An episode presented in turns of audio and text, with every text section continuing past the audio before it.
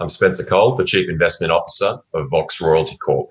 Vox is an extremely unique mining royalty investment company targeting the highest return on invested capital in our entire $70 billion industry. We've been around for 10 years, but we've only been listed for 2 years. So still very much a ground floor opportunity for investors. Spencer, good to see you. Been a while, but you got a bit of good news out recently. A few acquisitions, and also, but more importantly, do you mind, let's kick off with the 2022 revenue outlook. Those numbers look a bit higher than I remember. You're absolutely right, Matt. So we just published on the 26th of May our maiden revenue guidance for this year of $10 to $12 million top line revenue, which, as you pointed out, is more than double last year's revenues of 4.6 million.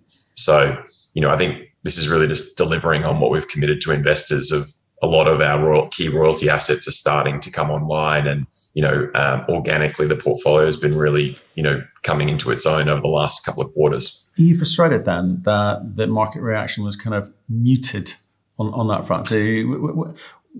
What should we interpret 10 to 12 million bucks Canadian to mean, because I'm not sure the market feels the same way that you do. No, you're absolutely right, Matt. I mean, we are deeply frustrated by the share price response or lack thereof, doubling revenue guidance in such challenging market conditions. You'd expect some sort of, share price pat on the back, so to speak, but understandably, equity market conditions are fairly bleak at the moment. So, and we're not immune to that. So, we understand some of the reasons why, but it doesn't mean we're not getting out on the road and trying to, communicate the story to investors, because we think there is so much fundamental positive news going on for the company. All we can do is continue to communicate it with investors.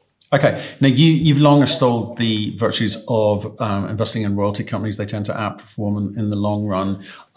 You're not doing that at the moment. Royalty companies broadly and you specifically, you've come off just like every other equity out there. So you're not immune. What have we got forward to look to? Yeah, so I think you're absolutely right. We're in the same basket as a lot of other royalty companies. In terms of what we've got to look forward to, I think as we continue to deliver quarter on quarter sort of record revenue growth, the market has to take notice.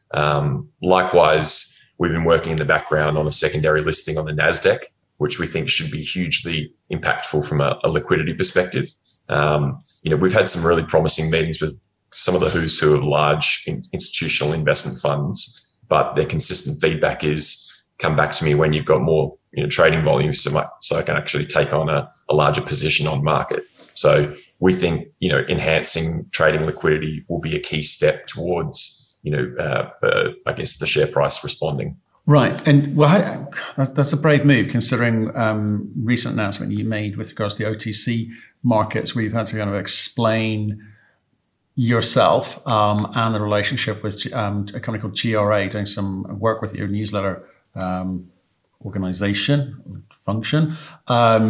You're going to be under a little bit more scrutiny on the NASDAQ. So maybe if you don't mind, can you explain the OTC situation, why you felt the need to put that out, why you were asked, why you should have put that out, and why you think NASDAQ is the right move for you in this kind of environment? Yeah, absolutely, Matt. So on the 8th of June, as you mentioned, we put out some disclosure to the market, just commenting on or responding to a query from the OTC markets. So to be clear, we weren't sort of compelled to put that release out. We put that release out at our own initiative. I guess the crux of that announcement was just talking about a recent engagement that we made with a third party marketing firm called GRA. Other royalty companies have used them in the past, so we're certainly not the first royalty company to use them. They write newsletter, email type blasts and send it out to their network of investors. The OTC had some concerns with how some of those emails were worded. They were entirely based on publicly available information. It was factual in nature, so we don't believe it was promotional. But the OTC just asked us some questions and, so as a result of that, we've revisited our engagement with that group. I think going back to your earlier question, what can we as Vox management control as it relates to the share price? We obviously can control the fundamental value in our royalty portfolio. So we continue to acquire great royalty assets at great value. And then the second part of that equation is we're constantly obsessively focused on finding new pools of investors that we can communicate the Vox story to. And so this engagement was just another example of us, trying to access a new pool of investors that we thought the Vox story would resonate with, particularly during these periods of high inflation. Okay. So, and when you say you revisited, have you terminated that, or have you made yourself clear to them about how you want to be talked about in the marketplace? And because the feedback was kind of mixed, right? Some people slamming GRA for being a pump and dump type organization and pointing to their track record in other instances. So what does revisit mean for you? Yeah. So I think, anytime we engage with a third party marketing firm, we have fairly strict engagement terms. Our standard engagement terms include editorial control. So I think in this case, we've communicated with the marketing firm, and I think we've stopped all marketing activities with that group. Look, as with a lot of things we do, as an organisation, we're fixated on running experiments. Some experiments pay off very well. Some experiments won't be revisited. Whether it's acquiring royalties, doing due diligence, or even, investor relations related experiments. For us as a management team, we're not going to sit on our hands. We're constantly trying to find new investors to communicate with. So while we don't like putting out announcements like this necessarily, we thought this was best practice to respond to the OTC, and, we'll move on from here and continue to work with other marketing firms to try and access the new pools of investor capital. So would you say to the OTC, congratulations, you're right to pick us up, and you're right to pick anyone up on over-promotional material? It's better for the industry? Or do you say, well, actually, we got caught out there, put a hand up and say, we got it wrong, we're going to, move on? How do you view it? Look, I think, we certainly don't believe that what was sent out by that marketing firm was promotional. The OTC took a different perspective. So it's not about necessarily congratulating the OTC. I think, different people are going to have different views on how factual information is presented. I think we are comfortable with what we've disclosed in that press release, and we'll move on from here, and continue to look for new groups to work with to access new pools of investors. Okay. So I don't, really go on about it, but I think it's important that people understand the type of company that you guys run, and how you view this. For some people it would be like, normal course of business, we're going to carry on doing what we're doing. We answered the questions, but we'll carry on doing it the same way. You're saying it's an experiment in which, didn't work out. We're going to move on to other things. Okay, let's get back to royalty revenue. So 10 to 12 million is brilliant. You've announced a couple of deals recently, obviously with the Treasury guys and also Wanmuna royalty in Western Australia. Tell us a bit about that and what that's going to add to the story. Absolutely, Matt. So on the 26th of May, we announced quite a major acquisition in the company's history. It's a producing iron ore royalty called Wanmuna. It's located in Western Australia. And it's operated by an $11 billion Australian iron ore producer called Mineral Resources. That operator was one of the key aspects of the deal that we really liked, Matt. Mineral Resources is a group that we have a really good relationship with. They operate one of our other producing royalty properties. So, we know the operator well. We've got a really constructive dialogue with them. The asset itself is it's located in the Pilbara region, so it's within 30 kilometres of some of the world's largest iron ore mines, and it's been producing for about 12 to 18 months, and the mine life is anywhere between sort of 10 to 18 years based on current production, and they're doing extensive drilling work there. And the other aspect that I should also mention is the mine is currently producing 5 million tonnes per annum, but it's fully installed and fully permitted to double in capacity up to 10 million tonnes. So we love the fact that there's expansion potential there that could have quite meaningful revenue consequences. Why don't these companies... You've done a deal with an arm's length private company and pick this up. Why don't these $11 billion companies know that these royalties are there and go and buy them themselves? Why do you sneak in around the back door and get them when they can't? Look, sadly, Matt, often they do. So I think we've lost about 15 royalties to mining operators in the last 2 years, which is immensely frustrating when you do all the legwork to try and, essentially serve up a deal on a silver platter to a large mining company. Now, in cases such as this, sometimes the operators have just got other priorities. Sometimes it is focused on operating the actual mine itself, or sometimes, they don't even get wind of the deal until we actually, approach them to sign off on the final paperwork. So there's a whole spectrum of reasons why different mining companies won't acquire royalties. Some companies are just, squarely operationally focused, and they won't necessarily seek out third-party royalties as intensely as we do. Right. Okay. If that's the ratio, then I guess the occasional win is quite good.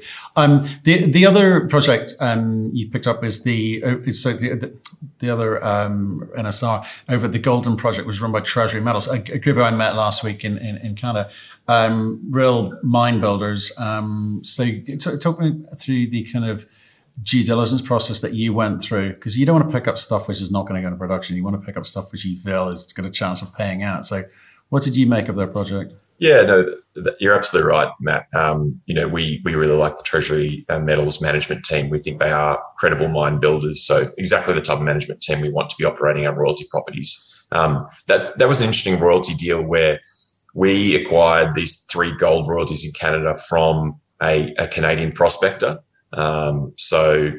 Treasury wasn't directly involved per se in that royalty transaction. As you mentioned in your interview with Treasury, Sprott put about $20 million to work buying a new 2% royalty. I guess pound for pound, we paid a much lower price than Sprott paid, largely because we bought a secondary or existing royalty that covers part of the Goldland deposit. So, I think we think that deposit's likely to grow in size based on the ongoing drilling work they're doing there. I think the fact that they're expected to put out the pre-feasibility study on Goldland later this year, fast-tracking into feasibility next year, and to have a construction decision, within 18 months, that's about as fast as you can possibly go. But they're doing it the right way. So, and to have the project fully financed into a construction decision, those are all the milestones and de-risking events that we look for in a royalty, where we're acquiring the royalty at great value today, but then we expect that value to re-rate in coming quarters as management continues to de-risk the project.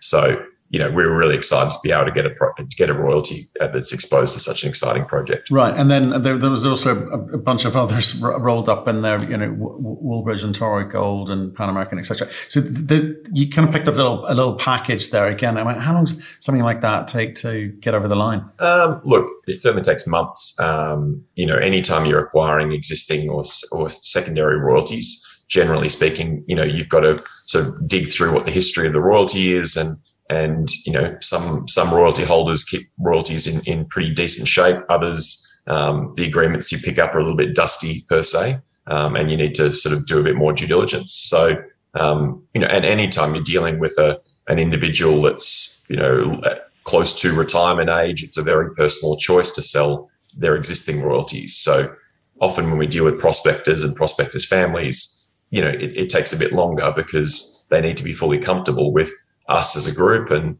the transaction and how it's structured. So, I think it probably takes a bit longer, but you know, the value outcomes are you know, quite attractive from our perspective. Okay, so let's look at the market. Let's look at share price. Let's look at things that investors care about, which is you've had a sort of nice growth period since August last year, then kind of leveled off a bit, and more recently, like everyone else, fallen off a bit.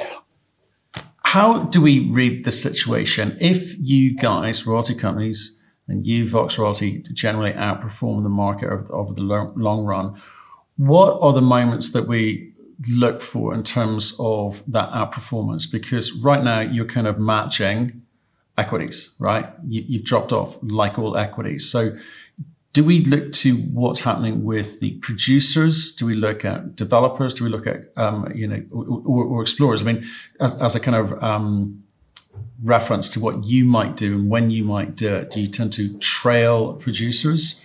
I mean, how does it work? Look, you know, I think I'd probably be lying if I sort of crystal balled this completely, because I think we are in such, you know, uncharted waters. But if I look at where we stand today relative to where we were even 2 years ago, Matt, you know, we've gone from one producing royalty asset to 6. We expect to finish next year closer to 11 producing assets.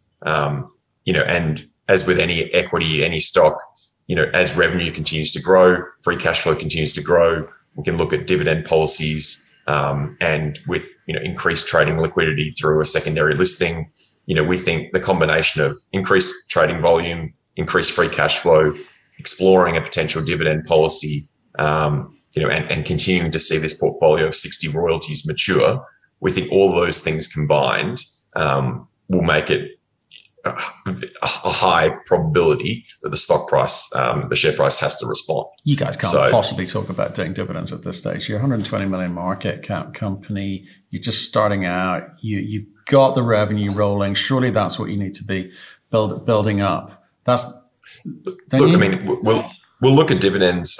We're not the type of group to consider sort of a gimmick dividend. We've seen others sort of release a fraction of a cent per share, and you know, we will only implement a dividend policy when we think it makes sense and when we can't deploy the capital into more accretive uses such as M&A or acquiring new royalties. So you're absolutely right. You know, we need to consider it at the right time. But there's been, you know, a number of investors who've actively been, you know, asking us, you know, when can you consider a dividend?